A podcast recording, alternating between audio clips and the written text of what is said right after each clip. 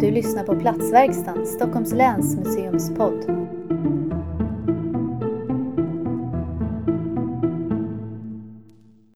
Varmt välkomna hit till kvällens panelsamtal om medierna och dess roll idag och i framtiden. Jag heter Anneli Kurtula. Jag är enhetschef för publik och kunskap på Stockholms läns museum. Och vi är en av arrangörerna ikväll eh, tillsammans med Forum för levande historia och Dieselverkstans bibliotek. Om kvällens program då? Ja, eh, då ska vi prata om mediernas roll. Och vi har bjudit in Christian Christensen som är professor eh, på JMK. Han ska leda det här samtalet och han står här. Eh, vi har också Cecilia Djurberg, journalist på Sveriges Radio. Hej. Eh, och eh, tillika redaktör för Medieormen som är Sveriges Radios podcast och sajt om journalistik och medieutveckling. Bredvid henne sitter eh, Andreas Eriksson eh, chef för Timbros mediainstitut, eh, tidigare VD för magasinet Neo. Och bredvid honom sitter Robert Brännström som är chefredaktör och ansvarig utgivare för eh, den digitala publikationen KIT. Varmt välkomna allihop. Tack. Nu lämnar jag över eh, ordet till Christian. Först och främst är jag mycket tacksam att delta idag i den här diskussionen. Det är naturligtvis en jätteviktig diskussion och någonting som jag håller på med dagligen på universitetet. Um, ursprungligen kommer jag från USA, amerikansk medborgare och bott i Storbritannien och Turkiet och nu i Sverige. Och naturligtvis just de här frågorna som vi prat, kommer att prata om ikväll, om fake news och media, det är ju en väldigt het ämne. Vi har en val som kommer nu 2018 här i Sverige och eh, jag tänker tillbaks under rubriken för dagens diskussion var ju möjligheter, hot och utmaningar. Och jag tänker tillbaks när jag var doktorand i Texas på början och mitten på 90-talet. Och jag är 48 år gammal och jag är precis i den ålder där ungefär hälften av mitt liv fanns inte internet och andra halvdelen fanns den och därför försöker jag förklara till mina studenter på universitetet livet utan internet och mobiltelefon och uppkoppling och e-post. Då börjar man att fundera kring den diskussionen som vi hade i USA ungefär 1995-96 när internet hade den här väldigt stor genomslagskraft. Och då pratar vi just om de här tre sakerna. Möjligheterna, de hot och de utmaningar. Och de möjligheterna som vi hade då var att internet skulle bidra till ett mer demokratiskt samhälle, eh, tillgång till information, kontakt med andra delar av världen, eh, utbildning. Hoten var ju exakt samma hot som vi pratade om med TV, radio och film. Och det var barn, att vi skulle inte läsa dagstidningar längre. Desinformation var en del av detta också, även på 90-talet. Och utmaningarna, det var ju också kopplat till de gamla medierna. Det handlar väldigt mycket om hur ska vi reglera till exempel det här systemet? Vem ska äga internet? Ska det bli en ren kommersiell system? Ska det vara en blandning mellan kommersiell och icke-kommersiell? Eh, hur kommer kontroll över det här systemet kommer att se ut i framtiden? Och nu sitter vi här 20 år senare och vi har ungefär samma diskussioner egentligen, fast på ett väldigt annorlunda nivå ska jag nog säga. Men med tanke på att utställningen här eh, i Stockholm och på andra sidan som handlar om fake news, och det är ett begrepp som vi har hört om och om igen, specifikt kopplat till oftast amerikanska valet, men jag tycker också i diskussionen vi ska komma bort kanske från USA som vi pratade om tidigare och tänka lite grann mer konkret om Sverige och Europa. Men jag vill inledningsvis bara fråga deltagarna i panelen, vad betyder fake news och vad är det för någonting första frågan. Och varför är det viktigt att vi har en utställning och diskuterar detta? Kanske Cecilia om du börjar? Mm.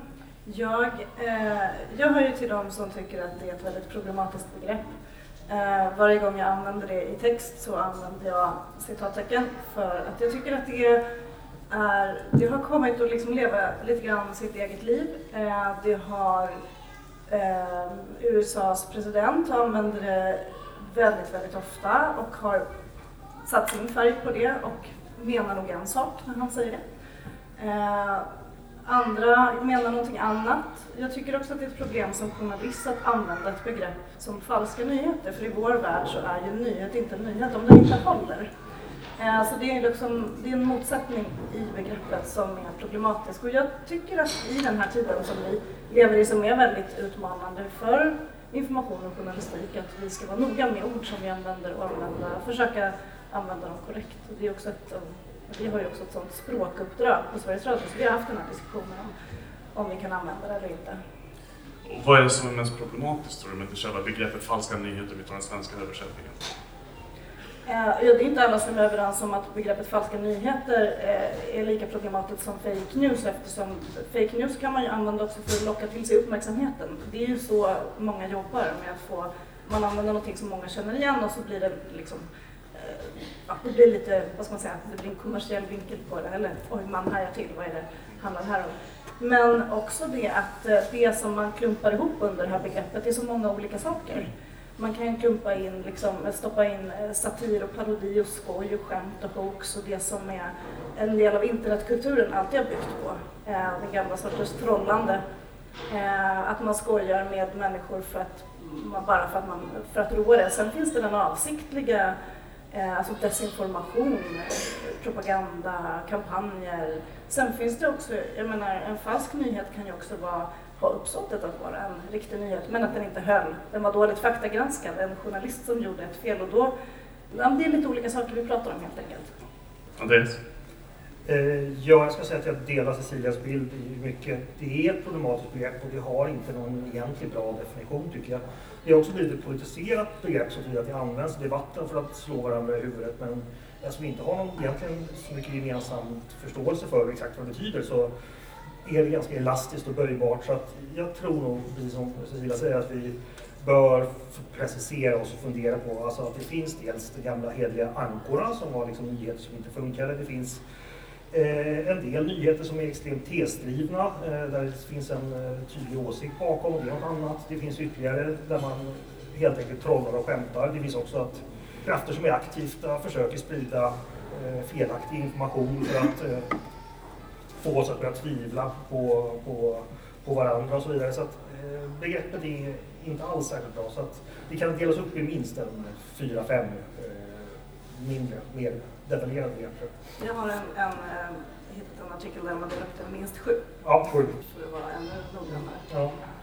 Och det är där jag tror vi ska sträva för att, att bara slänga sig med fake news som någon sorts... Det, det gör att diskussionen redan på början riskerar att bli blir väldigt konstigt. Robert? Det är så tacksamt att sitta sist. Men, men, jag delar bilden, men, men om, om jag då skulle se någonting positivt i ändå den diskussionen som uppstått så tycker jag att det finns något väldigt positivt i att vi nu ändå är på en plats där vi på något vis har erkänt paraplyproblematiken och kan börja liksom dela upp den då i ett antal mindre beståndsdelar och fundera på bit för bit här. Vem, vem äger ett ansvar för den här frågan? Hur, hur kan den här frågan adresseras? Vad kan vi göra åt den här typen av information? Och, det, och den diskussionen tycker jag är liksom fruktbar och givande, eh, även om vi kanske inte kommit hela vägen. Jag upplever att den diskussionen ungefär har börjat.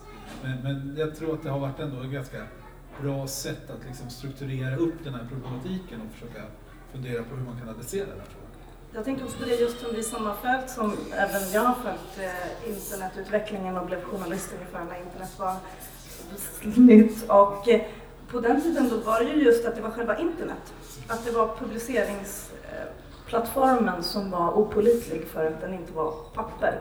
Och då fanns det ju också en, en gammal oj, då fanns det också en gammal idé om att det var mer trovärdigt när det var tryckt på papper och nu, nu är vi ju ganska långt därifrån. Så att själva aspekten det här att, eh, att alla kan publicera så att det också inte, det kostar inte så mycket att slänga ut ett skämt, vilket också gör att det är förmodligen mycket, mycket större. Så att det många misstänkte skulle hända då, det har liksom, det, det händer nu. Löftet infriades. Ja, men precis. Men det är som någon sorts pendel.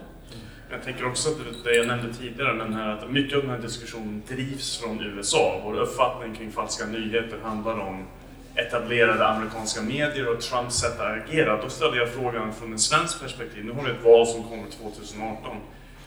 Hur tänker ni, hur, hur mycket stor genomslagskraft kan falska nyheter ha möjligen i nästa vår, valkampanj nästa år? Kanske börjar på andra sidan. Vi tänker på utifrån ett svenskt perspektiv. Och då är din definition av falska nyheter här, det är liksom påverkansoperationer egentligen? Ja, det är det jag tänker. För jag håller med den här utgångspunkten. Jag har en oerhört stort problem med den användningen. För den, den, då glider det ihop att man har en vinkling, är det samma sak som falska nyheter? Är advocacy journalism där man strider efter någonting, är det falska nyheter? Men jag håller den här ren desinformation. Ja. Och då ställer jag frågan till dig, kommer vi att ha samma diskussion om ett år i Sverige som vi har haft det sista året från USA? Jag skulle, om jag skulle sätta pengar på någonting så skulle jag inte tro att vi kommer ha riktigt samma diskussion som de har haft.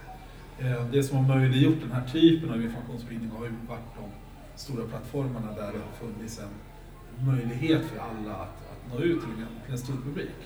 Och jag tycker den debatten som varit efter det amerikanska valet har ju i mångt och mycket varit bra och jag tycker att eh, de stora plattformarna och framförallt Facebook har ju Eh, vidtagit ett antal steg för att nu säkra sin plattform för den här typen av påverkan. De är inte helt framme i det arbetet men jag tycker ändå om man tittar på det som har hänt sedan det amerikanska valet och de val som sedan har kommit eh, så tycker jag att det ser lovande ut från en svensk horisont. I alla fall om vi nu har nästan ett år ytterligare på oss. Eh, så jag är inte jätteorolig Alltid när man, vi tycker mycket om att prata USA i Sverige för att vi upplever att det finns en kulturell likhet och att vi så att säga vi talar språket och ser samma tv-program. Men både när det gäller media och politik finns det ju en avgrund mellan Europa och USA och Sverige och USA. Alltså, USA är kanske det västliga land som skiljer sig mest från oss i liksom politisk, både struktur och kultur och hur saker och ting fungerar. Och även inom media så ser vi exempelvis tidningsläsandet, nyhetskonsumtion, tidningarnas ekonomi ser ju ganska annorlunda ut jämfört med Sverige. Så att man, går, man riskerar ofta att gå i fällan om man flyttar över en amerikansk diskussion med svenska förhållanden. Om angående fake news i, i svenska valrörelsen så i Sverige har ju den här diskussionen ofta någonstans, om man skrapar lite under ytan, haft att göra med eh, invandringen, eh, hela det så att säga, komplexet runt Sverigedemokraterna. Eh, har medierna mörkat detta? Har man kunnat beskriva det på ett bra sätt? Finns det alternativa medier som beskriver det bättre? Alltså alla de här hatsajterna och sådär. så där någonstans har man, har man ju hela tiden hamnat i de här diskussionerna och den frågan är ju nu börjar bli kanske lite överspelad i svensk kontext för att vi hade en flyktingkris och vi har fått eh, partierna ändrat sig. Det verkar som att väljarna sätter den frågan betydligt längre ner och det skulle kunna innebära att potentialen för den här fake news-diskussionen just utifrån någon sorts liksom in, invandringspolitiskt perspektiv kommer minska. Det är inte lika intressant och lika lätt att skriva fejkade nyheter om eh, bostadsrättspriser eller någonting annat, de här mer, mer tråkiga, klassiska frågorna. Eh, så att just den, för i Sverige har vi haft då liksom en perfekt storm, att vi dels har haft den här allmänna utvecklingen med, att man har fått nya plattformar, man börjar tvivla på, på aktiviteter och så här, så har vi haft vårt hem, hemvävda lilla oväder just kring, kring invandring och SD som har varit liksom i sig djupt problematiskt, men de har så att säga gått ihop. Så jag är väl inte jätteorolig inför valet, men det är klart, det, det har ju funnits massor med exempel på att både utländska och inhemska makter har försökt eh, manipulera svensk debatt och det kommer säkert dyka upp igen. Men å andra sidan så är vi ju, det har ju gått några år sedan, sedan vi först hörde talas om det Jag tror vi är bättre förberedda nu och vi har en levande diskussion och en annan intellektuell beredskap för det idag. Hoppas jag i alla fall. Jag är lite orolig för att min bransch är fortfarande väldigt eh, intresserad av USA. Och att det också är medierna själva eventuellt eh, tittar väldigt mycket där. Och även om det kanske inte finns en efterfrågan för den jämförelsen så, så har vi någonting i oss i media, i, i journalistkåren. Så därmed så tror jag inte att vi helt kommer att släppa det. Sen tror jag också att vi också har kvar fascinationen för att avslöja de här falska ryktena, att, att liksom fortsätta att blåsa upp saker som är egentligen inte så stora i den stora världen, men, men vi har en sorts mediebubbla, vi som jobbar i, inom nyhetsmedier framförallt, att titta väldigt mycket på saker som händer, rykten och då blir det ju som, det är ju den här medieekologin att eh, tar vi ett rykte på internet och gör en nyheter och säger att det inte har hänt så har vi gett en uppmärksamhet, vilket är själva bränslet för alla, den gamla sortens troll, att så fort man börjar prata om att det här var ett skämt, då har man liksom fått sin, eh, sina eh, 15 minutes of fame.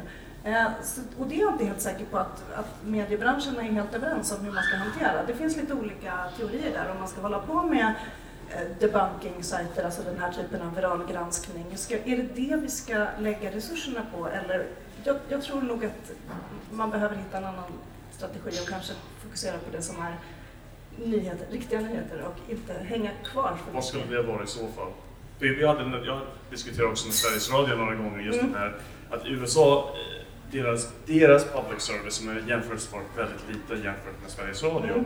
de la ganska mycket krut på den här fact-checking och, Mm. och, och fakta. Och de tyckte att det var ganska bra. Men samtidigt la de väldigt stora resurser på detta och tid. Mm. Och då hade de exakt samma diskussion där, vi måste bedriva journalistik istället. Men då blev frågan, den, den enstaka medborgaren, belastas inte den personen med ett ansvar att, att gå igenom det här flödet av desinformation kombinerat med äkta, om vi, ska vara riktigt grovt här, äkta nyheter. Och är inte nu den här förändringen i ekosystemen, betyder inte detta att nu, nu, är den, nu ligger den ansvaret möjligen hos nyhetsorganisationer att, Mm. att, att avslöja falska nyheter? Abs- absolut. Och jag tror, eh, jag har precis nyligen fördjupat mig efter eh, analysen av tyska valet och skrivit om det. Och eh, det finns en sajt, First Draft News, som är en, en, det är en samman, alltså, vad ska man säga? Ja, det är en, en plattform för diskussioner om mediefrågor, samarbete mellan både universitet och mediehus. Eh, och där de har då avrapporterat hur de jobbade under tyska valet och där man bland annat haft ett projekt för att faktagranska. De skriver bland annat att en insikt var att, att lära sig att avslöja rykten och sånt och hålla lite tyst om det och inte göra varenda av, bara för att det ligger i journalistens natur att berätta, det här har jag kommit fram till men eh, man får välja lite grann, göra, inte göra saker större om det inte Eh, faktiskt är nödvändigt. Så ytterligare liksom publicistisk eftertänksamhet tror jag. Även om man kan, det är klart att man ska ha, alltså vi, faktagranskning är ju, det är ju den största delen av journalistens jobb. Vi får ju ständigt eh, tips och pressmeddelanden, det har vi alltid fått även innan allt det här började. Även innan internet så fick vi pressmeddelanden som kunde vara jättesnyggt formulerade. Eh, och som, som någonstans började, började man sluta ringa och kolla upp saker, tror jag, i samband med internet. Det har blivit lättare, det har blivit mer skrivbordsjournalistik. Så att jag menar med att gå tillbaka mm, eh, originaljobbet är att fortsätta granska tips och eh, nyheter och spår och göra det som vi är bra på. Så att vi också skiljer ut vad som är Eh, om vi ska jobba med vårt förtroende måste vi också visa vad som är skillnaden i till exempel vad, vad public service eller vad traditionella seriösa nyhetsmedier gör jämfört med det som bara cirkulerar. Jo, de här faktagranskningarna som har blivit väldigt populära. Jag, jag tycker man ska utföra en liten varning där. För att dels det som Cecilia säger, att man riskerar att kanske liksom ägna för mycket uppmärksamhet åt, åt de här storiesarna. För det finns ju ändå liksom en, en journalistisk eh, spänning. Det, det är liksom trevligt att kunna liksom avslöja saker och ting. Men också för att allting här i världen eh, funkar inte att faktagranska egentligen. Alltså det går ju inte. Det finns en mängd olika frågor och fenomen i samhället som är föremål för helt enkelt, vi vet inte. Alltså det går inte att göra rött, gult eller grönt på slutet, exempelvis när det gäller politiska frågor. Alltså, ska Sverige ha höga skatter? Ska vi ha, har vi bra företagsklimat i Sverige? Det beror på vad man tycker. Och där kan liksom inte en journalist sitta i under några timmar och ringa runt till experter och sen komma fram till om det ska vara grönt, gult eller, eller rött. Så att där får man vara lite försiktig. För problemet är om man börjar... För jag, jag tycker jag märkt att fenomenet har, har uppstått att faktagranskning har börjat röra sig in på sådana här äh, domäner där det finns konkurrerande kunskapsanspråk, konkurrerande värderingar. Och börjar man gå in där på det sättet, då riskerar man ju att hamna fel. Man riskerar att eh, faktiskt minska förtroendet för etablerade medier för att man helt enkelt uttalar sig om saker som är komplexa och förenklar för mycket. Så att, eh, det kan man verkligen hålla, hålla med när man eh, har, har i huvudet när man tänker just kring faktagranskning. Men jag, jag tror också att det, det ligger också i att eh, journalistiken behöver jobba på att, att hitta ett sätt att rapportera nyheter balanserat och vara beredda på att det inte kommer att det, det är inte det som enklast blir delat. Det som är när man, när man får ta fram en nyhet som visar sig vara antingen eller, svart eller vit, det är det som folk har visat sig gå väldigt bra på nätet, förenklingarna. Men om, om världen är komplex så måste vi kanske hitta bättre metoder för att rapportera komplexa saker och visa att det inte finns ett antingen eller och försöka behålla en trovärdighet och skilja på vad som är åsikter och vad som är fakta och vara, vara tydliga med det. Mm. Jag tycker delvis det vi pratar om nu är ansvaret som ligger hos medieaktörerna. Men då har vi också diskussionen om ansvaret som ligger hos medborgarna. Eh, när det gäller just teknologisk användning, när vi skriver på med Facebook, vilket slags avtal har vi sagt ja till? När vi delar fejka nyheter, delar vi i, en, i ett ekonomiskt system där det finns vinst i delningen? Men jag tycker mycket av den här diskussionen ofta är grundad i eh, eh, en okunskap kring hur faktiskt Facebook fungerar som ett företag, hur de tjänar pengar. Så jag undrar, Robert och Cecilia, ni som jobbar ganska mycket, kan, kan ni liksom bara diskutera lite grann hur den här algoritmsystem fungerar till exempel? Vi har hört väldigt mycket om detta, men jag undrar om ni kan bara förklara lite grann. Hur fungerar det utifrån ett nyhetsperspektiv? Till exempel Facebooks system för att lägga ut material på deras hemsidor. Hur gör de? Eh, du menar hur byggs ditt newsfeed? Ja, till exempel när jag går in på nätet och ser Facebook och jag ser X, Y, Z. Varför kom den dit och hur kom den dit? Det här är ett föremål för stor och ständig diskussion och eh, graden av transparens kring hur just det här systemet är uppbyggt är väl inte helt Eh, hundraprocentig. Eh, alla aktörer som jobbar med någon typ av algoritmbaserat urval försöker ju på något vis att beskriva urvalsprinciperna. Eh, och så sen så skruvas det ständigt i det. Eh, men det är ju ett antal signaler man tittar på. Man tittar på intressen, man tittar på dina vänner, man tittar på dina vänners intressen. Eh, på din historik. Ett antal sådana signaler som man sedan försöker göra en, en så relevant produkt för dig som, som möjligt. Och jag tycker den, den utgångspunkten är ju i grund och botten sund. Och jag tycker att vi nu 2017 har rört oss bort en ganska bra bit från den här för mig ganska märkliga filterbubbelsdiskussionen som fanns för något år sedan. Men precis som Cecilia var inne på för en liten stund sedan, det finns en slags det finns en slags inbyggd problematik i belöningssystemen kring de här upptäckningsmekanismerna eh, som ju fortfarande idag i allt för hög utsträckning upplever jag liksom, premierar en slags polariserad världsbild eller ja, tydliga ställningstaganden som gör det svårare för seriösa medier att synas fullt ut och gör det lättare för aktörer som så att säga, bedriver någon slags rovdrift på de här mekanismerna att få mycket större synlighet. Det tycker jag är liksom en grundläggande men Jag, tänker, jag tror att medvetenheten ökar, eller nu, nu killgissar jag, men eh, det pratas ju väldigt mycket om problemet. Om man tittar på CCC, sitt eget flöde, jag som ändå är journalist, jag får upp väldigt lite nyheter i mitt Facebookflöde. Och då är jag, väldigt, då är jag kompis med väldigt många journalister också. Eh, jag har själv gjort analysen att jag kan inte lita på att det där är inte en, det här är inte en löpsedel som kommer att hålla mig informerad och det tror jag att man märker. Eh, det finns ju också undersökningar som har gjorts runt i valrörelsen att eh, plötsligt så går de här tv-sända partiledardebatterna i SVT får jättehöga tittarsiffror för att de är viktiga. Det här med att människor bara skulle få sina nyheter från Facebook, det, det stämmer inte riktigt. Då återigen så kommer man ju tillbaka till att man kanske börjar lära sig. Jag menar, de flesta av oss har, eller många av oss har varit på Facebook i tio år nu eh, och märkt hur det har skilt sig. Och när man gör insikten, jag tror att många som upptäcker att man, man känner sig lite lurad om, när man börjar märka att den enda anledningen till att jag är här och sitter och scrollar är för att jag ska fortsätta scrolla och vara kvar. Det är ju så tjänsten är byggd. Alla, nästan alla digitala tjänster är byggda för att man ska hålla kvar människor i tjänsten, inte för att göra mig så eh, välinformerad som möjligt. Och man ska bidra med sin data, sin persondata, så börjar man märka att nu har jag klickat på det här, nu har jag skrivit det här, nu har jag skrivit att det har hänt någonting i mitt liv och så får jag upp annonser för det. Så man, den där som man först tänkte så lite paranoia, det, man börjar liksom förstå det mycket mer. Och den användningen, den mognaden gör ju också att man fattar nya beslut om hur man kommer att använda det. Jag tror att eh, mediebranschens viktigaste utmaning är att tänka vad är livet efter Facebook? Eh, och det ser vi också nu, att det är många som går tillbaka till sajten, börjar öppna sina kommentarsfält igen hemma på sin sajt för att hålla diskussionen där. Eh, för att koppla ihop det med sin journalistik för att inte tappa kontrollen.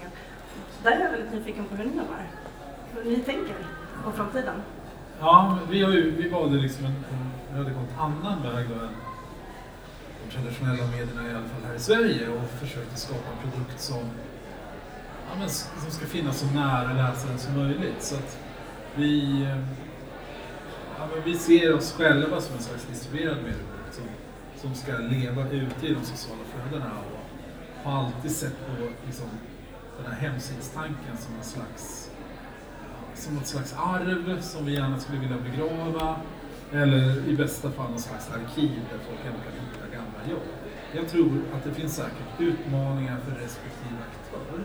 Men jag tror att eh, publiken, jag, jag, ser liksom ingen tendens till att publiken skulle välja bort den här plattformsvärlden i stort. Så att säga. Sen kan aktörerna heta olika saker över tid. Men de här plattformsprodukterna är ju extremt duktiga på att bygga attraktiva miljöer där folk vill spendera tid. Jag tycker det, för oss har det varit ett meningsfullt och viktigt uppdrag att försöka fundera på hur kan vi fylla den tiden med relevant och seriös journalistik. Ja, och det uppdraget liksom, det, det ligger fast oförändrat. Jag har ingen annan ambition eh, än så. Jag tycker också att det är intressant för ni har ju jobbat hela tiden med medvetenheten om att man inte har en kontext som är hemsidan, plattformen eller andra artiklar runt omkring. Eh, vilket har gjort era publiceringar väldigt bra, att de kan stå för sig själva. Och det är ju många andra medier som inte har lyckats med. Jag menar en typ av den här liksom, definitionen i den här fake news, den som jag nämnde med sju definitioner, var saker som kommer ur kontext. Eh, att man ser en rubrik och en bild och inte får hela sammanhanget. Då kan man tro att det handlar om någonting som det inte gör. Och vi vet ju, det har vi diskuterat mycket hos oss, att vi får ibland gång diskussioner under våra Eh, vi har lagt ut något inslag eller någonting. Folk skriver saker, de antar saker utifrån rubriken och de här två raderna som syns och tycker och tänker och har en massa åsikter. Och så kommer någon in och skriver, ja men klick, lyssna gärna på, på radioinslaget eller läs hela artikeln för det står där hur, och det har gjorts också sådana test, hur, i vilken mån människor verkligen läser det som de är inne och kommenterar och delar. Och det är ju fortfarande en utmaning. Det, och där har ju Facebook till exempel börjat skruva lite på att det ska komma upp mer. Men, och, och, jag tycker det är en jättespännande diskussion och jag tycker där har ju liksom vår insikt varit så här, vi finns i ett flöde som är huller om buller med, med dina kompisars uppdateringar och, och någons förälders eh, brutna höft och allting. Och så här, behov i det här, det, det har ju varit mycket så här, vi lever i en kontextlös värld, då måste varje jobb stå för sig. Jag, tycker den diskussionen förs för lite. Jag har ju till exempel ja, börjar ifrågasätta den här äh, sammanblandningen som vi som medieföretag själva gör. Alltså, för 50 år sedan fanns det en, en, liksom en solklar vits att om du ändå gjorde en dagstidning med nyheter då kunde du slänga in två sidor opinion i den tidningen när brevbäraren gick hem med den. Och, och, och, du kunde slänga in en så här förtäckt opinionsdel som heter kultur. Och så, och så kunde allt det där gå ihop som ett paket nu för tiden, jag, jag vet liksom inte, när, när, den här diskussionen är digital, varför låter vi ens de här, de här olika typerna av verksamhet som läsaren har ursvårt att särskilja mellan? Varför låter de leva under samma container? Varför inte det här radikalt olika varumärken som fyller varsin funktion som har en tydlig avsändare gentemot publiken? Och där kan jag uppleva att vi, vi, liksom, vi bidrar till förvirringen och, och rannsakar inte oss själva ordentligt. Nu är nyligen många tidning, tidningar och även nu Sveriges Radio börjat med tydlig märkning. Och det känns ju också lite sådär att ska man behöva göra det? Och så inser vi att det kanske aldrig riktigt har varit riktigt tydligt. Eh, även i papperstidningen. Och så tycker man att den här märkningen är super, supertydlig. Ja, men här, är en blå, här har vi en blå färg, här vi en röd färg här vi en gul färg. Men, eh, liksom, den läsare som skriver ut en färgnyckel och sätter på baksidan av sin mobil, jag tror att det är väldigt, få läsare som fungerar så. Och jag, jag, tror att där finns väldigt många liksom, hårda, tuffa val som vi som medieföretag också skulle kunna välja att göra. Men av liksom hävd och tradition så, så lever det där vidare på ett sätt som jag tycker tål att ifrågasättas i större utsträckning. Vilket ansvar har stora mediehus när det gäller samarbete med de här stora medieaktörerna, till exempel som Facebook? Vi har mycket om liksom instant articles, vi har haft en mycket diskussion om detta för ett och ett halvt år sedan, sen försvann det i stort sett från diskussionen. Och jag undrar, den här, vi pratar om en liksom post-Facebook journalistikperiod, men i vilket utsträckning ska Facebook definieras som ett mediebolag eller är de en plattform? Vi har haft den här diskussionen Ja. många, många gånger. De fortsätter med diskussionen. Men att, att Facebook vägrar att definiera sig själva som ett mediebolag har mycket att göra, anklagar kritiker. De vill inte ta det här ansvaret som man har som en utgivare. Då släpper man den delen och har bara utbud. Men är det dags att Facebook definierar sig själva som ett mediebolag med eh, ansvar för det som släpper ut? Vad tycker ni? Jag, jag anser ju, eh, och har alltid sett Facebook som en plattform, som ett, som ett litet internet. Och, eh, och min, jag skulle bli väldigt orolig om Facebook skulle fatta utgivarbeslut om saker som jag la ut där. Eh, Då börjar vi komma in på, på ganska otäcka saker. Eh, Både Facebook och Google har ju alltid haft makt över vad folk hittar. Eh, Det finns ju också andra sökmotorer än Google. Eh, och, och diskussionen är igång väldigt mycket nu. Vi från den publicistiska sidan har ju inte ens kunnat få kontaktpersoner. Vi har otroligt lite insyn i hur det fungerar. Och eh, så kanske det får vara. De har inte någon insyn i det. De får inte komma in och titta hur vi gör när vi publicerar heller. Och, då, och sen så har vi också, det kommer ju ny lagstiftning om massa saker om integritet och GDPR eh, som kommer att kräva mycket mer när det gäller fairness, eh, när det gäller de andra typerna av problem eh, som kanske inte riktigt rör just faktagranskning. Men, men jag tycker att man märker nu att de tar sitt ansvar. Jag tror att de, är, de märker att eh, det börjar svikta lite grann. Eh, mediehusen är ju, alltså vi har ju bidragit med liksom, gratis innehåll till deras eh, annonsörer. Eller till deras ja, så att, eh, Ja, mer utgivar... ja, den här diskussionen om vad är Facebook i stort sett. Ja, nej, men jag håller med. Alltså, det kan bli en väldigt konstig och på sikt eh, ganska beklaglig väg tror jag ifall man börjar se de här stora, stora sociala plattformarna som några som också fattar utgivande beslut så fort någon publicerar sig på, på, på dem. det gör de ju ibland. Ja, Det är ju ramaskri. Ja, det händer ju och eh, det är inte alltid de utgivande besluten har varit jättebra heller. Så att, eh, det vet jag inte om det är en särskilt fruktbar väg att gå vidare. Jag kan bara säga så här, liksom, ett perspektiv. Jag slutade jobba inom tidningsbranschen för några år sedan då, men, och jobbade med opinionsbildning. Och, bara korta kort perspektiv där, att om man sitter på en tankesmedja som jag gör, som heter Timbro som är näringslivets tankesmedja. Vi jobbar ju jättemycket på Facebook såklart, men så mycket har inte påverkat vårt arbete. Vi gör ju likadana rapporter, sitter och håller på med samma skatteuträkningar och Excel-dokument och alltså det material man använder på opinionsbildning nu tycker inte jag skiljer sig så jättemycket jämfört med för tio år sedan när jag började, började i, i branschen. Alltså att det, det är klart man gör lite mer filmer och lite mer grejer som ska vara lämpa sig för att dela men, men egentligen inte. Alltså, inom politiken så håller man sig fortfarande med liksom, trädiagram och, och eh, man listar upp argument och sådär. Så att man ska kanske inte överdriva betydelsen av att folk konsumerar så mycket via Facebook. För i alla, i alla fall så måste man ändå, som, om man vill påverka samhället, göra sitt grundjobb och hitta sina argument och skriva sina rapporter och ha koll på sina Excel-siffror. Det, det har inte förändrats, så att säga. Bara för ert perspektiv. Så att inte, Men är det inte så att man, eh, politiken och opinionsjournalistiken har ju alltid ett finger upp i luften med liksom vad som går bra, vad som blir snurr. Det märker vi också i valrörelserna. ja. Ibland kan man säga så här, vad blir valfrågan? Det är så här, det kan inte journalistiken egentligen fråga sig för att vi kommer att rapportera det som politikerna utspelar och då blir det valfrågan. Så att, Jo, precis. Al- Alltså, det finns en, eh, jag menar, det även det vi snappar upp. Och det är väl det jag tycker är en del av problemet också, att, journalist, att en del av journalistiken har plockat upp en massa saker som det har varit mycket bass kring för att fortsätta få bass. För att vi vill uppmärksamhet till våra Ja, men- publiceringar. Att det, det är liksom ett eh, cirkel. Ja, det är en sån mekanism absolut. Eh, Men den, den leder egentligen ingenstans. Utan för det, är så här, det verkliga som sker, sker någon annanstans då, som har Ja. betydelse. Men Jag menar sociala medier-logiken premierar ju den här eh, rundspelet. Liksom. Robert, hur ser du på Facebook om den här frågan? Jag, jag, ehm, jag, jag tycker de sitter i en sån lustig situation för att jag vet, jag vet inte den exakta stora siffran, det snurrar jättemånga stora siffror om hur mycket som liksom publiceras på Facebook varje dygn och varje vecka. Enorma mängder eh, publiceringar som görs. Och då eh, upplever jag att de kritiseras för att de å ena sidan tillåter för mycket och så upplever jag att de å andra sidan kritiseras när de agerar. Det där är liksom en hopplös uppgift. Jag tror att det, liksom, det fruktbara synsättet är att se på dem som distributörer.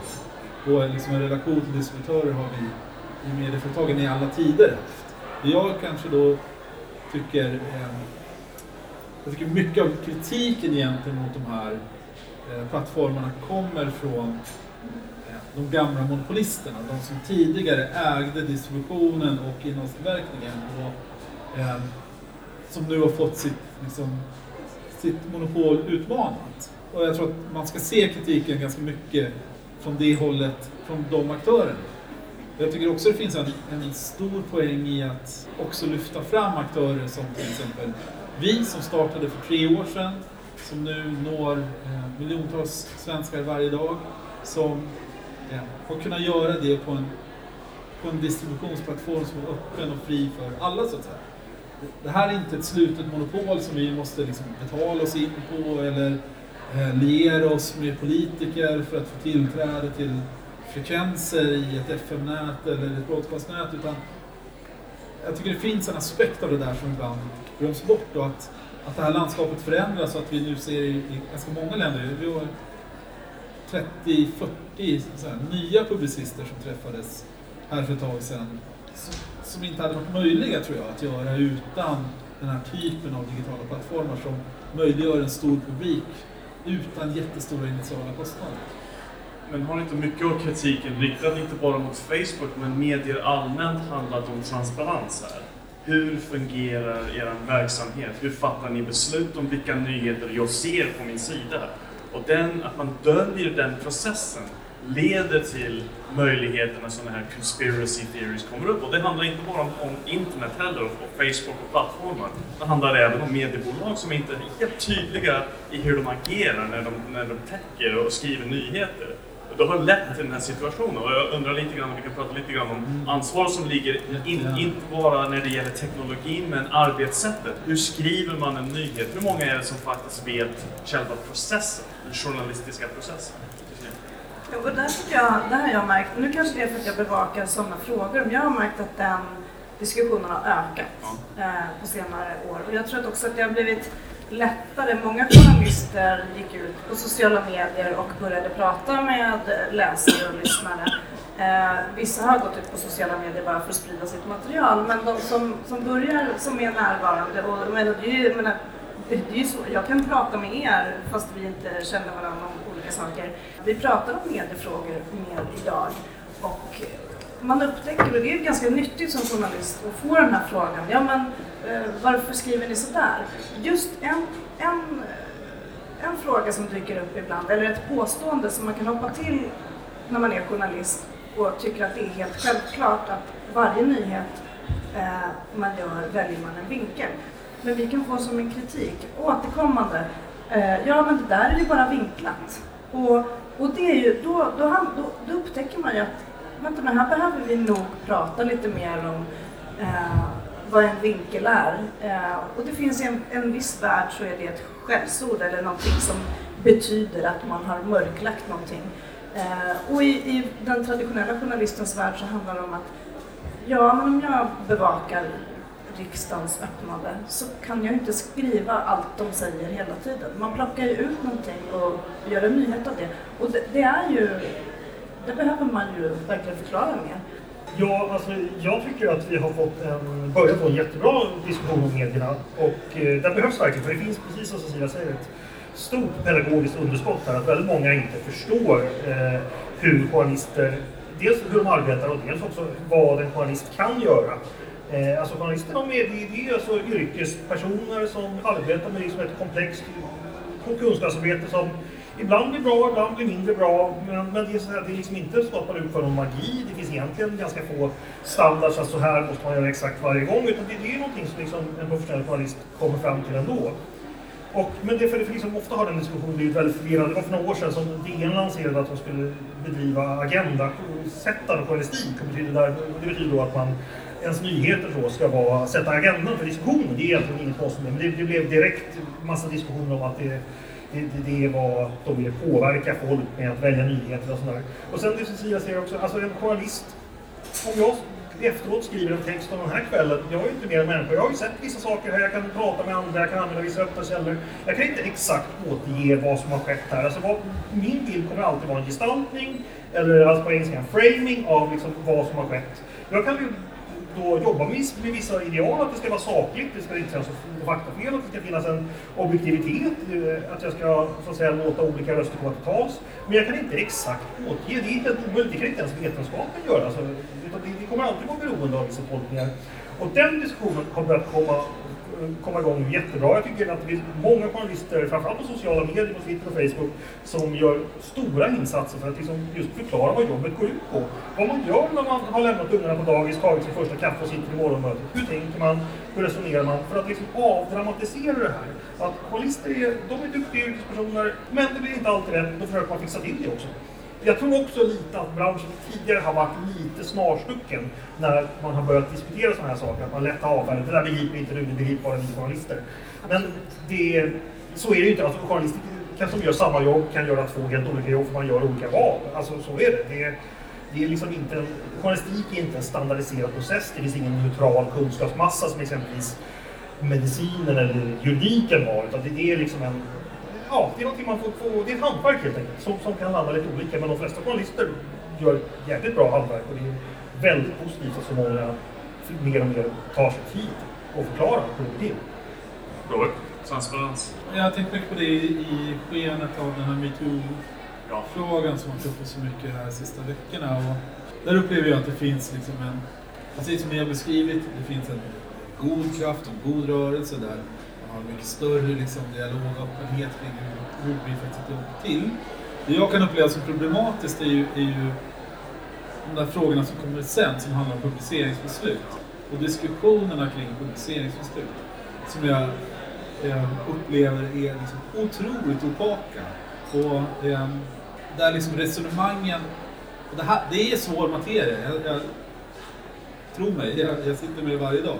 Men, men det är ett område där jag tror att vi som, som utgivare skulle kunna anstränga oss ännu mer för att försöka förklara hur ett publiceringsbeslut fattas. På vilka grunder ett publiceringsbeslut vilar. Det tycker jag är liksom kanske den största, eller nästa utmaning. Är att så tydligt försöka förklara vad som krävs för en namnpublicering. Förklara vad som krävs för ja, alla de här situationerna. Och det kommer inte heller att kunna vara en standardiserad modell, men jag tror att faktaunderskottet där är ju ännu större. Och eh, man, om man bara tittar sig runt i sociala medier så märker man också att det finns en stor förvirring och det skapar en väldigt stor irritation också av den anledningen kring att läsaren inte upplever det här som konsekvent eller eh, ja, stringent eller begripligt. Men har vi, nu säger jag vi, i Sverige och även i andra länder, har vi bevakat medier som maktaktörer på samma sätt som vi har bevakat andra bolag i marknaden? Vi, vi, vi tittar på bolag som är bankindustrin, finansiella aktörer, vi pratar, men vi, sällan ser man en genomgående och djup diskussion kring mediernas roll i skapande av politisk diskussion, ägandet av mediebolag. Jag tror en, återigen att komma tillbaka till den här frågan om förtroendet. Jag tror mycket av det, eh, som en amerikansk medborgare som har, in, som en icke-public service-tradition där, vi har ju anslutit oss väldigt hårt till en kommersiell system kritiken som vi inom akademin har ju bedrivit mot amerikanska medier har varit just att man har definierat sig själv som uh, the watchdog. Vi ska övervaka makten. Men då ställer man den naturliga frågan, vem övervakar? Vem tittar över er då? Och jag undrar om inte en annan utmaning i framtiden för media måste vara en mer genomtänkt uh, bevakning av mediebranschen också. Cecilia? Jag är ju helt för. Det, det, är lite grann det jag håller på med, även om just den plattformen jag jobbar på, eh, i och med att det är ju svårt för ett mediebolag att sitta att eh, kritisera och granska andra. Nu har ju vi ett radioprogram som heter Medierna i P1 och de är ju ett externt produktionsbolag som gör så att de även ska kunna granska det vi gör. Eh, men det är ju i princip det enda som finns i Sverige och de har ju en eh, timme, inte ens en timme i veckan. Men däremot så tror jag att, att själva, sen har vi också liksom det pressetiska systemet och vi har forum, vi har diskussioner, vi har Publicistklubben ordnar öppna föreläsningar eller debatter. Och jag upplever att det finns ett intresse att höra mer om det här. Jag tror också att det vore en bra grej att publicister, chefredaktörer liksom kontinuerligt berättar om hur verksamheten fungerar i, liksom, i krönikor och sånt. Det finns vissa vissa mediechefer som, som bara skriver någonting, en text när det är en kris. Och då är det första gången man, man möter sina läsare. Vi, alla vi som jobbar i mediebranschen, vi får ju mejl hela tiden och vi är på sociala medier och sådana saker. Eh, men det finns de som aldrig synligt är ute och diskuterar och där finns det ju en ängslighet i en kommersiell värld. Att, att, alltså, att det, det krävs väldigt mycket att gå ut och säga att man har gjort fel, till exempel. Eh, och det, det, det, det, det finns inte någon som tycker att det är roligt. Men det är extra jobbigt med till exempel om man har en hög svansföring, som medier har, som ska granska makten, eh, att då själva inse att man har makt och berätta att man har gjort fel. Men jag tror att vi har mycket att känna på det. Ja, Andreas, jag tänker den här frågan som Timbro som en tankesmedja här. Jag tänker inte bara den journalistiska vardagen, inte det så mycket jag tänker. Jag tänker kring som ett bolag så, som, som tjänar pengar som andra aktörer i en marknad. På vilket sätt bör man granska den makten?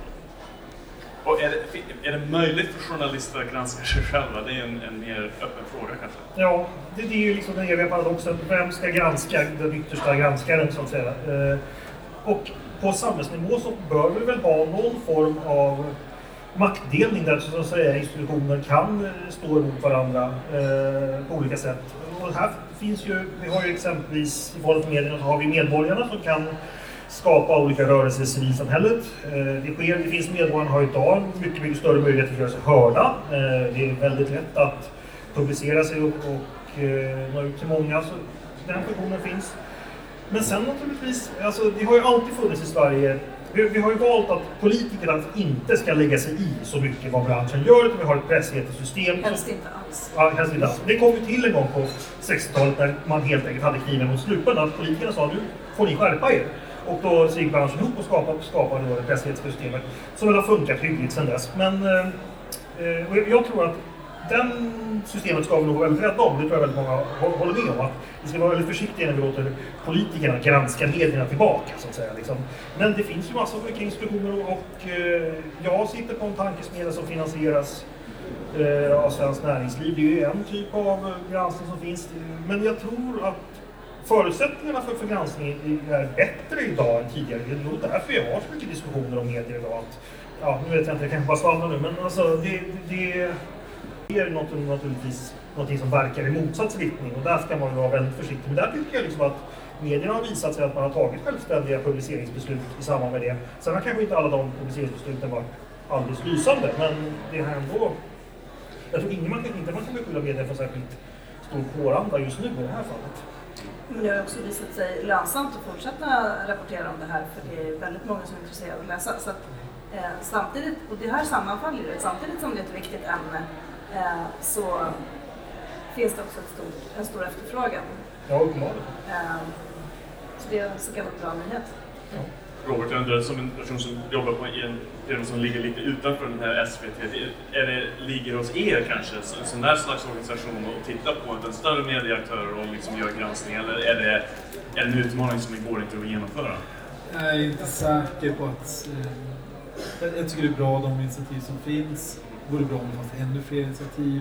Jag, jag tycker mer om eh, den här typen av säga, ideologiskt ofärgade initiativ som medierna till exempel än de som har liksom ett, ett utbildningsuppdrag grund och botten. Ja.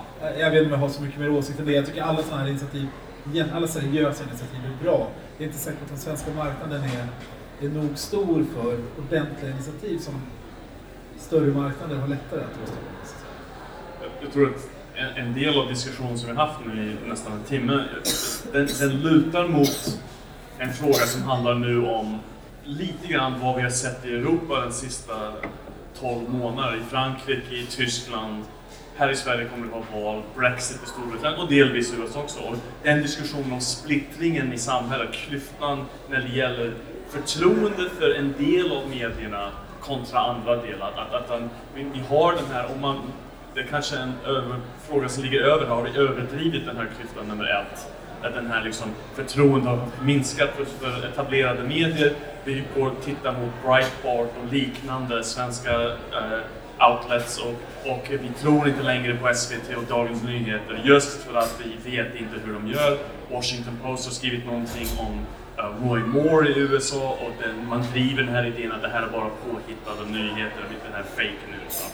Så jag undrar lite grann om vi kan diskutera undersökningar visar att det finns en del av det svenska samhället som har en, en ganska markant minskat förtroende för etablerade medier och så finns det en, en ganska stor kan man säga, kärna som har fortfarande, den ligger högt egentligen jämfört med andra länder, särskilt jämfört med USA.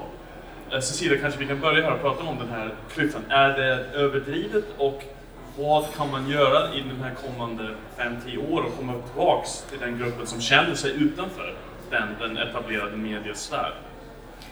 Jag, jag tror att man ska också påminna sig om att det finns en, eh, historiskt sett och även nu, medveten politisk strategi att underminera förtroendet för medierna. Det finns, om man studerar hur populism till exempel fungerar, så är det liksom på punkt på punkt så är det eh, att så misstro mot auktoriteter, att ställa upp svartvit liksom elit mot folk och då pekar man på att det här är eliten, medierna är eliten och alla andra då på något sätt som är emot medierna är folket och det är väldigt diffust. Börjar man titta på hur det funkar så vet man inte riktigt, så håller det inte. Eh, men det är en, en medveten politisk strategi som man alltid eh, har använt. Det är klart, och det, det är så politiska motståndare jobbar med att, miss, eh, att, att skapa misstroende för en andras argument. Det är så retoriken fungerar. Och i hela det här, jag menar här har medierna ett ansvar hur man till exempel har, har bevakat politik. Att det har varit ganska populärt att bevaka de politiska utspelen, alltså det som är mer show och mer spel, än det som är fakta. För att det är liksom det som många vill ha. Alltså den här typen av underhållande politik, alltså underhållning. Eh, och då förenklar man och då, då spär man ju också på det här att, att det är showen som är det viktiga. Och det, det är jätteroligt. Alltså politiska motståndare, även, även journalistiska debattörer, tycker att det är roligt att drämma till varandra så det blir en bra och saftig debatt. Kanske på bekostnad av att publiken verkligen blir så informerade som de ska vara. Tar man på sig offerkoftan är det, är det också en lönsam position att säga att vi står för någonting objektivt, vi står för sanningen här och vi blir attackerade. Jag undrar lite grann, jag, jag får den känslan då och då att den attacken som man driver mot medierna tas emot på sätt och vis för att det är ett bevis på att vi har fortfarande en viktig samhälle. Förstår du vad jag menar? Man, man skapar en konflikt för att, för att visa att den äkta journalistiken som har bedrivit i 50-100 år, den har en viktig plats i samhället. Men genom att göra den konflikten ökar klyftan kanske, undrar jag. Jag, jag hör allt ifrån vissa som på riktigt är väldigt, väldigt oroliga till andra mediechefer som säger att det är väldigt, väldigt överdrivet och mm. att titta här nu på våra siffror i förtroendebarometern, vi ligger högst. Nu har ju Sveriges Radio trillat ner lite grann, men det är verkligen inte märkbart. Eh, och när det gäller så vet vi att när det är stora nyhetshändelser så kommer publiken till oss och det är vi glada för. Alltså när det gäller typ stora bränder eller eh, terrorattacker så litar man på, på de eh, traditionella medierna.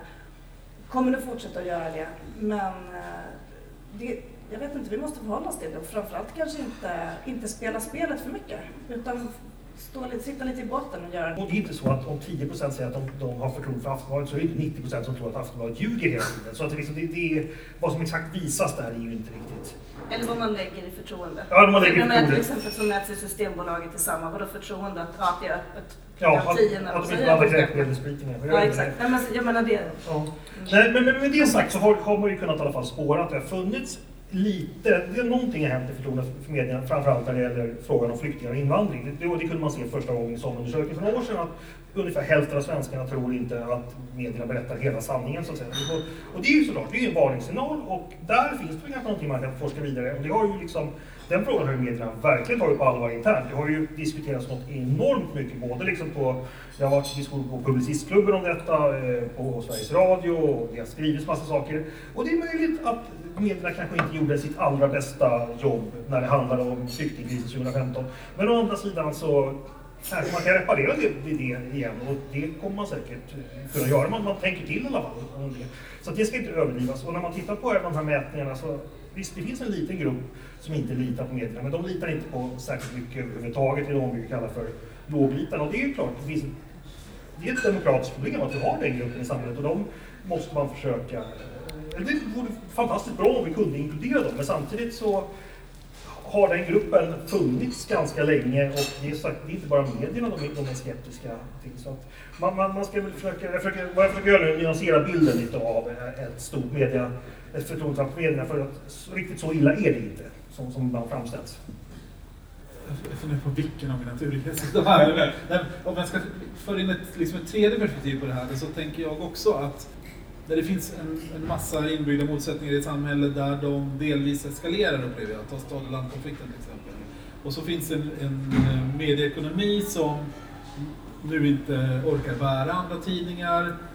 Medieutbudet så att säga gallras. Då tror jag också att det kan finnas ett element av att det finns en, liksom en växande publik som kanske inte känner, känner att man har en hemma, en tidning som talar till mig eller en, att tidningen kanske finns långt från. Den som tidigare satt på min upp finns nu på en centralredaktion som ligger i närmaste stad. Alltså, jag tror att det kan finnas en del liksom medieekonomiska förklaringar också som gör att utbudet krymper eh, och eh, publiken är så att säga densamma, men kanske lite mer polariserad. Som också kan vara en bidragande orsak till att ja, man inte har en produkt kanske som man, som man eh, föredrar så att säga längre. Mm.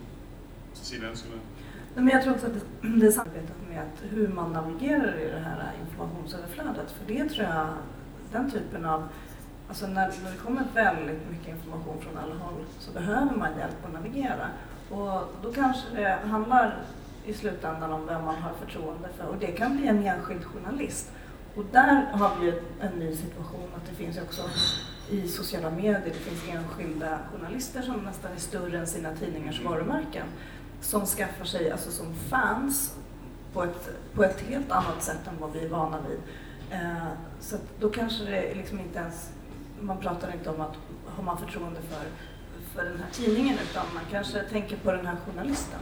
Och då, när, då har vi också en helt annan situation. Och samtidigt som det finns en, en eh, det finns ju en ganska större, alltså en typ av liksom kunskaps, eh, kunskap om information, om hur man tar till sig information eh, som är lite större än bara medierna. Som även, att det finns en kritik mot, mot akademin och mot forskarvärlden som är lite tangerar samma problem. Jag menar, om man ska fortsätta bedriva lite självkritik så tror jag också att det finns en, en situation där i alla fall det svenska medielandskapet har varit extremt orienterat kring snabbhet, hastighet. Och eh, det där tror jag finns liksom goda grunder att bedriva lite självkritik kring. För att jag blir liksom oroad när man hör chefredaktörer för Sveriges största tidningar sitta i mediekritiska program och på allvar inte kunna välja om de har två vågskålar, den ena är sant och den andra är snabbt. Mm. Vilken av de här vågskålarna som är viktigast? Utan man vill liksom både ha kakan och äta den. Liksom. Ehm, och det där tror jag, där tror jag det finns ganska mycket jobb att fundera över. Liksom, vad är vår roll egentligen? Det här, den här idén om att snabb vinner, liksom snabbast, det är det enda som är någonting värt i slutändan. tror jag det finns goda skäl att också försöka göra upp med och gå tillbaka till ett slags kärnuppdrag som är liksom sant och relevant i mycket, mycket högre utsträckning än, vad vi ser idag. Vi bara kolla på de här flasharna. Det är mm. parodi varje vecka på felaktiga flashar som går ut. Och, och, och liksom så, så, jag tror inte man kan ha det så i längden utan det måste komma någon typ av självrannsakan. Och om vi går tillbaks i tiden till en gammal argument som jag tror håller fortfarande, som åt, när vi pratar om det här metoo till exempel, mm. en sak som återkommer i den här diskussionen är den här Stockholmsfixeringen i svenska medier, stora medieaktörer. Och precis den argument som man har använt i Frankrike, Tyskland, Storbritannien och i USA, att stora delar av landet totalt ignoreras av journalister som fokuserar alla sina krafter på kändisar eh, och att, att de som bor ute i glesbygden får ingen representation alls. Och sen när det kommer till valperioden är man plötsligt överraskad över att de inte röstade på Hillary Clinton till exempel. Inte att de röstade på Trump, att de vägrade rösta överhuvudtaget. För de togs bara som utgångspunkt att den här personen kommer att rösta A, B eller C för att de bor här. Och jag undrar hur långt har vi kommit egentligen med den här fixeringen som vi har? Med en ganska snäv grupp journalister och en ganska snäv eh, geografisk utgångspunkt tror jag för mycket av journalistiken i Sverige. Jag tror det är fortfarande en jätteviktig fråga. Cecilia, men alltså, alltså, ja, men jag, jag, kan ju, jag kopplar ju den väldigt tydligt till mediekrisen. Ja. alltså till besparingarna. Och det finns, också, det finns också problem i journalistiken som att besparingarna drabbar att man till exempel inte ens hinner ringa upp källorna. Eh, det finns, det finns mycket som vi behöver jobba med när det gäller alltså gå tillbaka till det grundläggande, vad är det eh, att, att, göra, att vara journalist? Och jag menar, vi kan inte heller tänka att, vi har ju samtidigt diskussionen att public service eh, ändå finns lokalt. Nu har SVT skurit bort lokalredaktioner. Men samtidigt så finns det en kritik med, om konkurrensen på lokala orter med tidningarna, vilket är en annan diskussion men som vi hela tiden måste förhålla oss till. Och att det finns, jag menar, det, om man följer branschtidningarna så, jag kommer inte ihåg vilken, det var någon det finns ju vissa kommuner som det aldrig varit en journalist. Ja. Alltså, vi vet ju att, att politik och de viktiga besluten fattas på kommunnivå. Eh, där, det är, där det finns noll granskningar. Det, det sitter inga journalister på Och kommunfullmäktige. inte bara att det inte kommer journalister från Stockholm, men att lokaltidningar faller dag för Ja. dag här, att de går i konkurs. Att vi har den här samma situation som vi har i USA och i Storbritannien och Frankrike där lokaltidningar försvinner. Riksredaktionen skickar inte journalister och så har vi en valkampanj där man har inte bevakat dem på två eller tre år.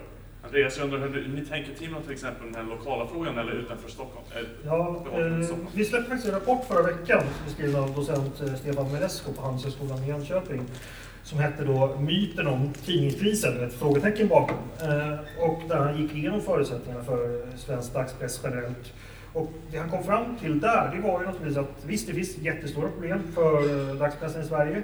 Men dels att de här problemen delvis har varit självförvållade. Det finns strategiska beslut inom de stora koncernerna som inte alls har varit bra. Ett exempelvis, exempel var ju att tidningarna gav upp läsarintäkter under ganska lång tid. När folk började läsa på internet så tog man inte betalt och trodde man skulle kunna ersätta det med annonser. Det var ju en naiv strategi som aldrig materialiserades. Och den övergav man ganska nyligen. En annan är ju de här äh, stora strukturaffärerna som har gjorts framförallt i, i Stampen där man har köpt upp massa, till, massa andra tidningar för extremt mycket pengar som liksom aldrig har kunnat... Alltså det, det, det var, fanns en idé om att skalfördelarna skulle bli så stora ifall man bara köpte så mycket som möjligt så fanns det bara några tidningar som var till salu och så blev det eh, auktionsförfarande som tar för mycket pengar. Och det var ett felaktigt beslut också. Men, men eh, också har vi då Mittmedias extrema digitala strategi som också kan diskuteras. Här. Men det finns ju lokaltidningskoncerner som går bra och eh, vad Stefan Molesco kommer fram till i den rapporten att förutsättningarna för att tjäna pengar finns mycket på lokal nivå. Det är att så att säga, förr i tiden sa man så här att ge ut en lokaltidning, det är en license to print money. Att det liksom fanns så mycket som helst. Men fortfarande, är du monopolist på en lokal annonsmarknad så har du stora möjligheter att tjäna massor med pengar. Så att, och, det har ju, och lokaltidningen har ju nu börjat dels ta betalt för, för läsandet och också liksom så att säga inse att det är just det lokala innehållet som folk är beredda att ta betalt för. Inte det här som man trycker ut över hela Sverige i någon sorts feature-reportage. Man vill fortfarande läsa om vad som händer på orten. Och det är klart, det kommer kanske inte, alla orter kommer inte kunna bära en lokaltidning. För vi har ju tidigare haft en väldigt, kan vi säga, överetablering av tidningar i Sverige. Vi har ju haft dubbla tidningar på många håll och där man kan diskutera hur rationellt det var ur perspektiv. Men... eh, Konkurrens är ändå bra. Ja, jo, det, visst, men å andra sidan, ja, dubbelarbete. Så det, det, alltså om man tar det demokratiska Ja, perspektivet. ja, alltså när samma ägare har haft två tidningar. Det kan man ju undra över. Ja, precis. Men, det fanns ju poäng att de skulle ha olika ledarsidor tyckte man. Ja. Men, men ja, det kan vi diskutera. Men i alla fall så att så mörkt tror jag inte ser ut för svenska lokalporrtidningarna. Det finns ju fortfarande möjligheter. Däremot så har ju storstadspressen alltså relativt sett tappat mycket, mycket mer annonsintäkter än lokaltidningar. Det ska man ju komma ihåg. Robert? Täcker ni lokalt? Ja. Vi tänker inte lokalt. Ehm, Jag tror det finns ganska goda möjligheter att göra det i nya former. Ehm, Jag tycker man börjar se nya initiativ nu ute på eh, ett gäng orter runt om i Sverige. Det tycker jag är kul och glädjande. Ehm, Jag tror att utmaningen där är ju att man kan ju ändå inte komma tillbaka till den gamla license to print money-situationen eftersom möjligheten för en lokal aktör att nå ut till sin, att annonsera mot sin marknad är så mycket mer mångfacetterad nu. Det finns många andra sätt. Och det är klart, så var det inte i Linköping 1963. Då hade du en tidning att gå till. Så att även det förändras. Men, men jag tror att det finns jättemycket att göra på lokala marknader. Och jag tycker man börjar se embryon till att det faktiskt också börjar hända och det är ju bra. Men sen är ju den större frågan då är ju, jag upplever den här amerikanska diskussionen som egentligen mer handlar om hur skildras eh, motsatsen till centrum då? Hur, hur skildras periferin på ett riksplan? Ja. Och där tycker jag inte man ser någon, någon förflyttning idag i någon större utsträckning i riksmedier i Sverige. Men sen är det inte lite svårt att jämföra med USA? Är inte det mer TV, TV-land? lokal-tv. Eh, ja, jämfört med Sverige. Så det är lite... Och också den Men intressant nog, USAs beroende på lokal-tv är också kopplat till en avreglering av äganderegler i USA för, för, för ungefär 15-20 år sedan som gjorde det helt möjligt för uppköp till exempel som Stampen för lokala medier som ledde till i stort sett lokala nyheters innehåll var motsvarande TT-innehåll, sport och väder med väldigt lite politisk bevakning på lokalnivån. För det var ju lönsamt. Så stort, det finns många storstäder i USA med flera miljoner invånare som har bara en enda dagstidning. Så det är ju... Andreas, Andreas, du hoppa in här? Ja, jag skulle säga saker angående liksom lokala mediers förutsättningar. Den dag man eh, slutar tycka att man tjänar pengar på papperstidningen, då försvinner ju 40 procent av kostnadsmassan i traditionella lokaltidningsföretag, för du behöver inte trycka längre och skicka ut. Och det är ganska mycket pengar och man ska komma ihåg att svenska lokaltidningar har levt med extremt goda marginaler tidigare under 1900-talet och har tjänat enorma pengar. Och att man nu hamnar liksom på marginaler på några procent, det är någonting som andra branscher har levt med ganska länge. Så det ska man också komma ihåg att så ser historien ut. Att, att man, tidigare hade man liksom inga problem med att tjäna pengar, man kunde ha marginaler på 15-20 procent. Otroligt lönsamt.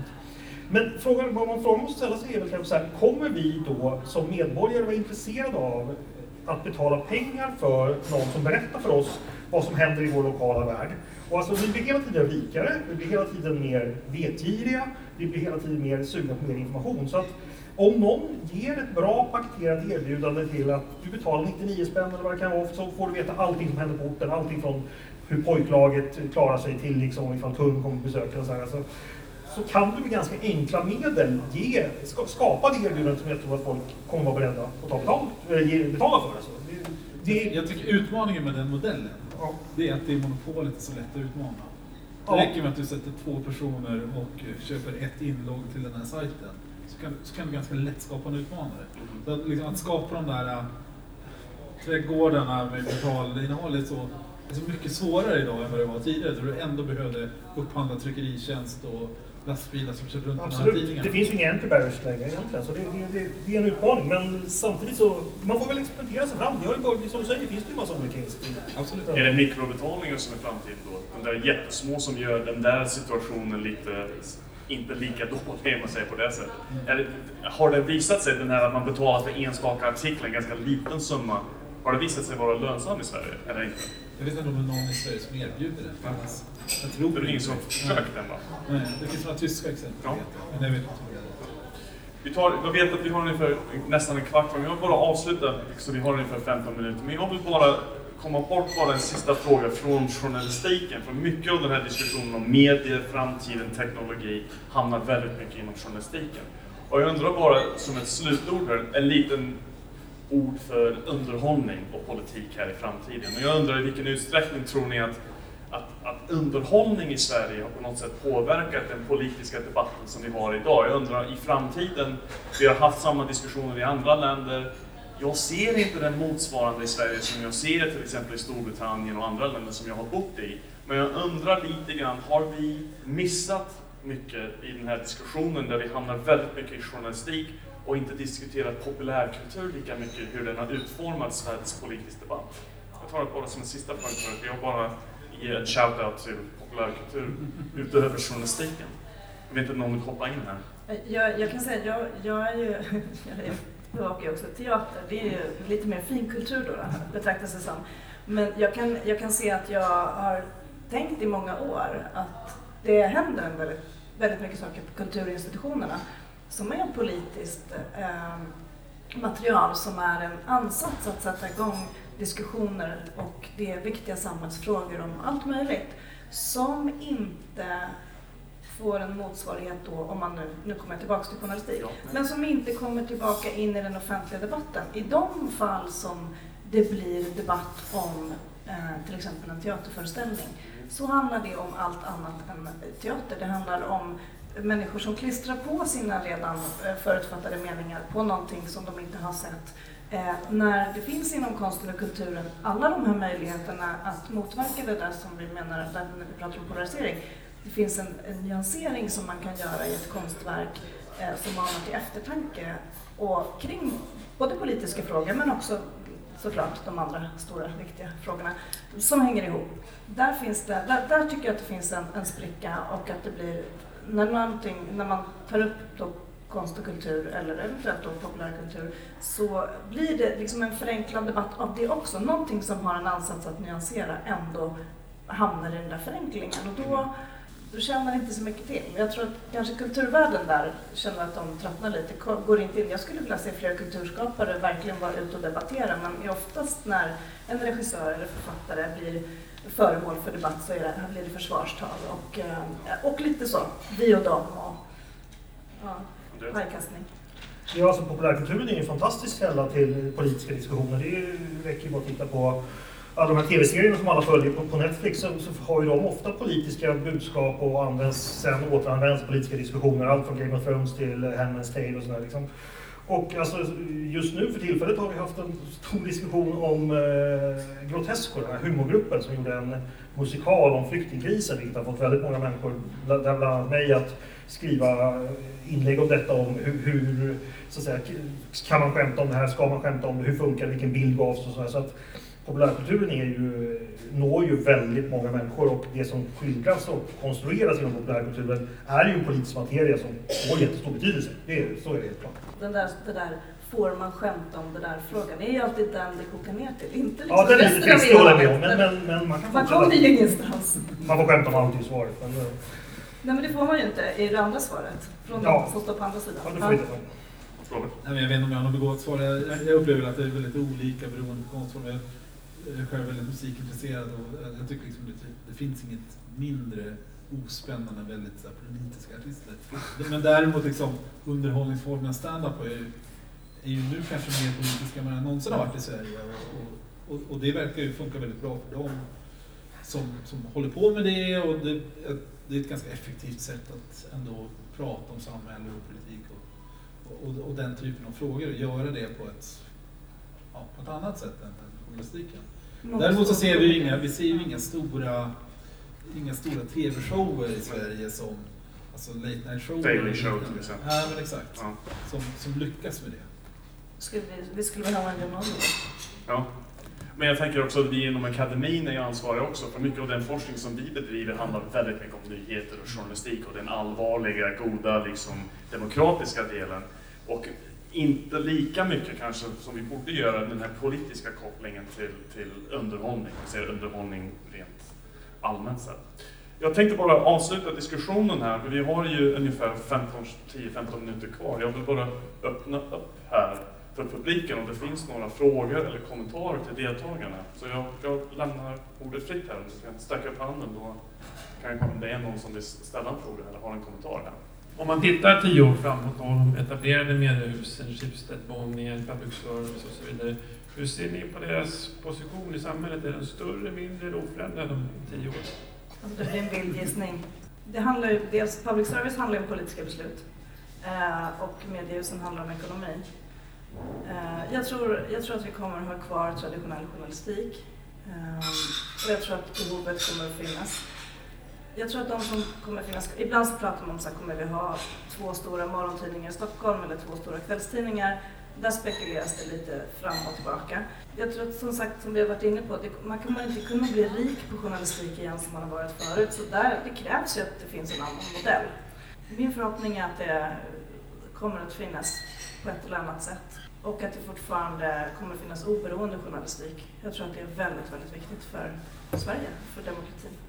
Det är en spännande fråga, det är jättesvårt att säga tycker jag generellt. Om jag bara ska dra någon anekdot på Cecilias favorittema, om man gör jämförelse med USA.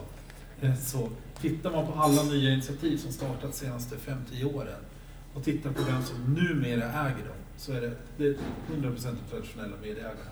Det, det, det, finns ingen breddning i ägarbilden utan det är intakt egentligen samma ägarbild som förvärvar nya röster och uttryck egentligen. Så att jag, jag ser ingen dramatisk kursförändring eh, egentligen från där vi är idag med det stora förbehållet av public service framtid som är jättesvårt att säga om. Och egentligen, om jag då ska sticka ut hakan, jag, jag är inte säker på var liksom, Schibsted är på väg och medieägande är en del av deras framtid eller om de är på väg mot en mycket mer liksom, mot, en, mot en, det, det som idag är deras kärnverksamhet, som ju är liksom radannonser. Ja, jag, jag är inte heller någon spåman, men eh, den stora joken är väl public service skulle jag säga, att, eh, vad som kommer hända med det. För att där har det ju börjat hända lite saker i och med att det finns beslut med en ny finansieringsform, att vi ska betala skatt för, för public service. Och frågan är Är det det... ett beslut då?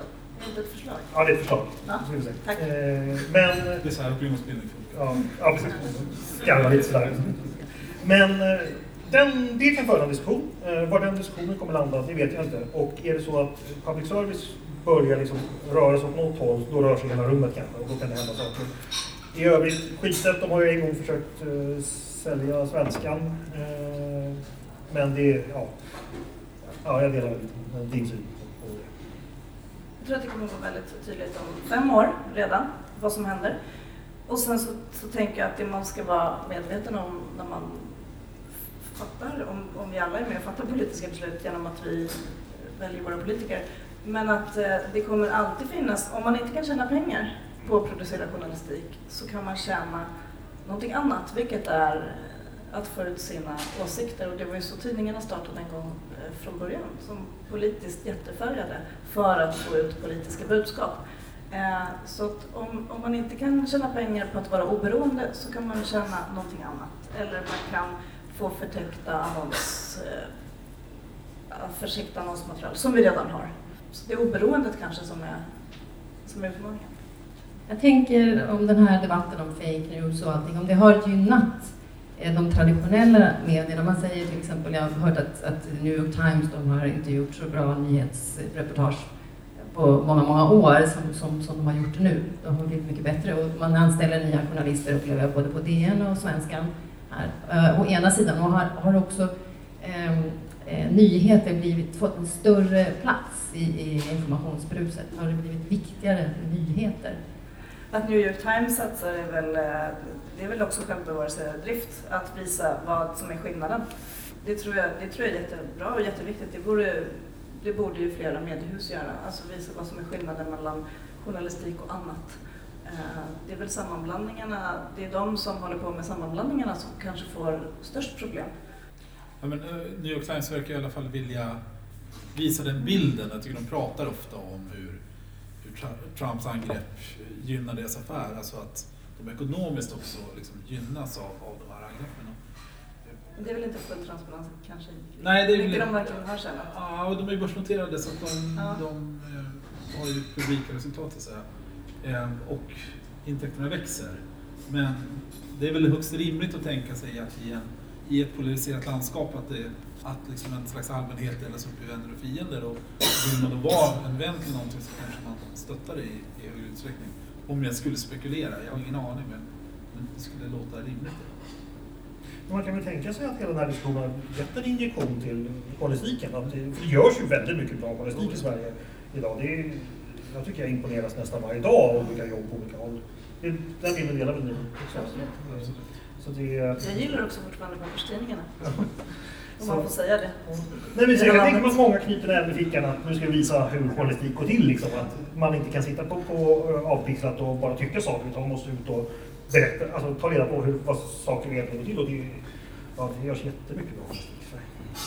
Om jag får bara hoppa in där som moderator och svara på frågan lite grann. Jag har varit ganska kritisk mot till exempel de stora aktörerna i USA, till exempel Washington Post och New York Times. För jag tycker de har utnyttjat lite grann Trump-situationen för att, att ge sig själv lite cred som de inte förtjänar.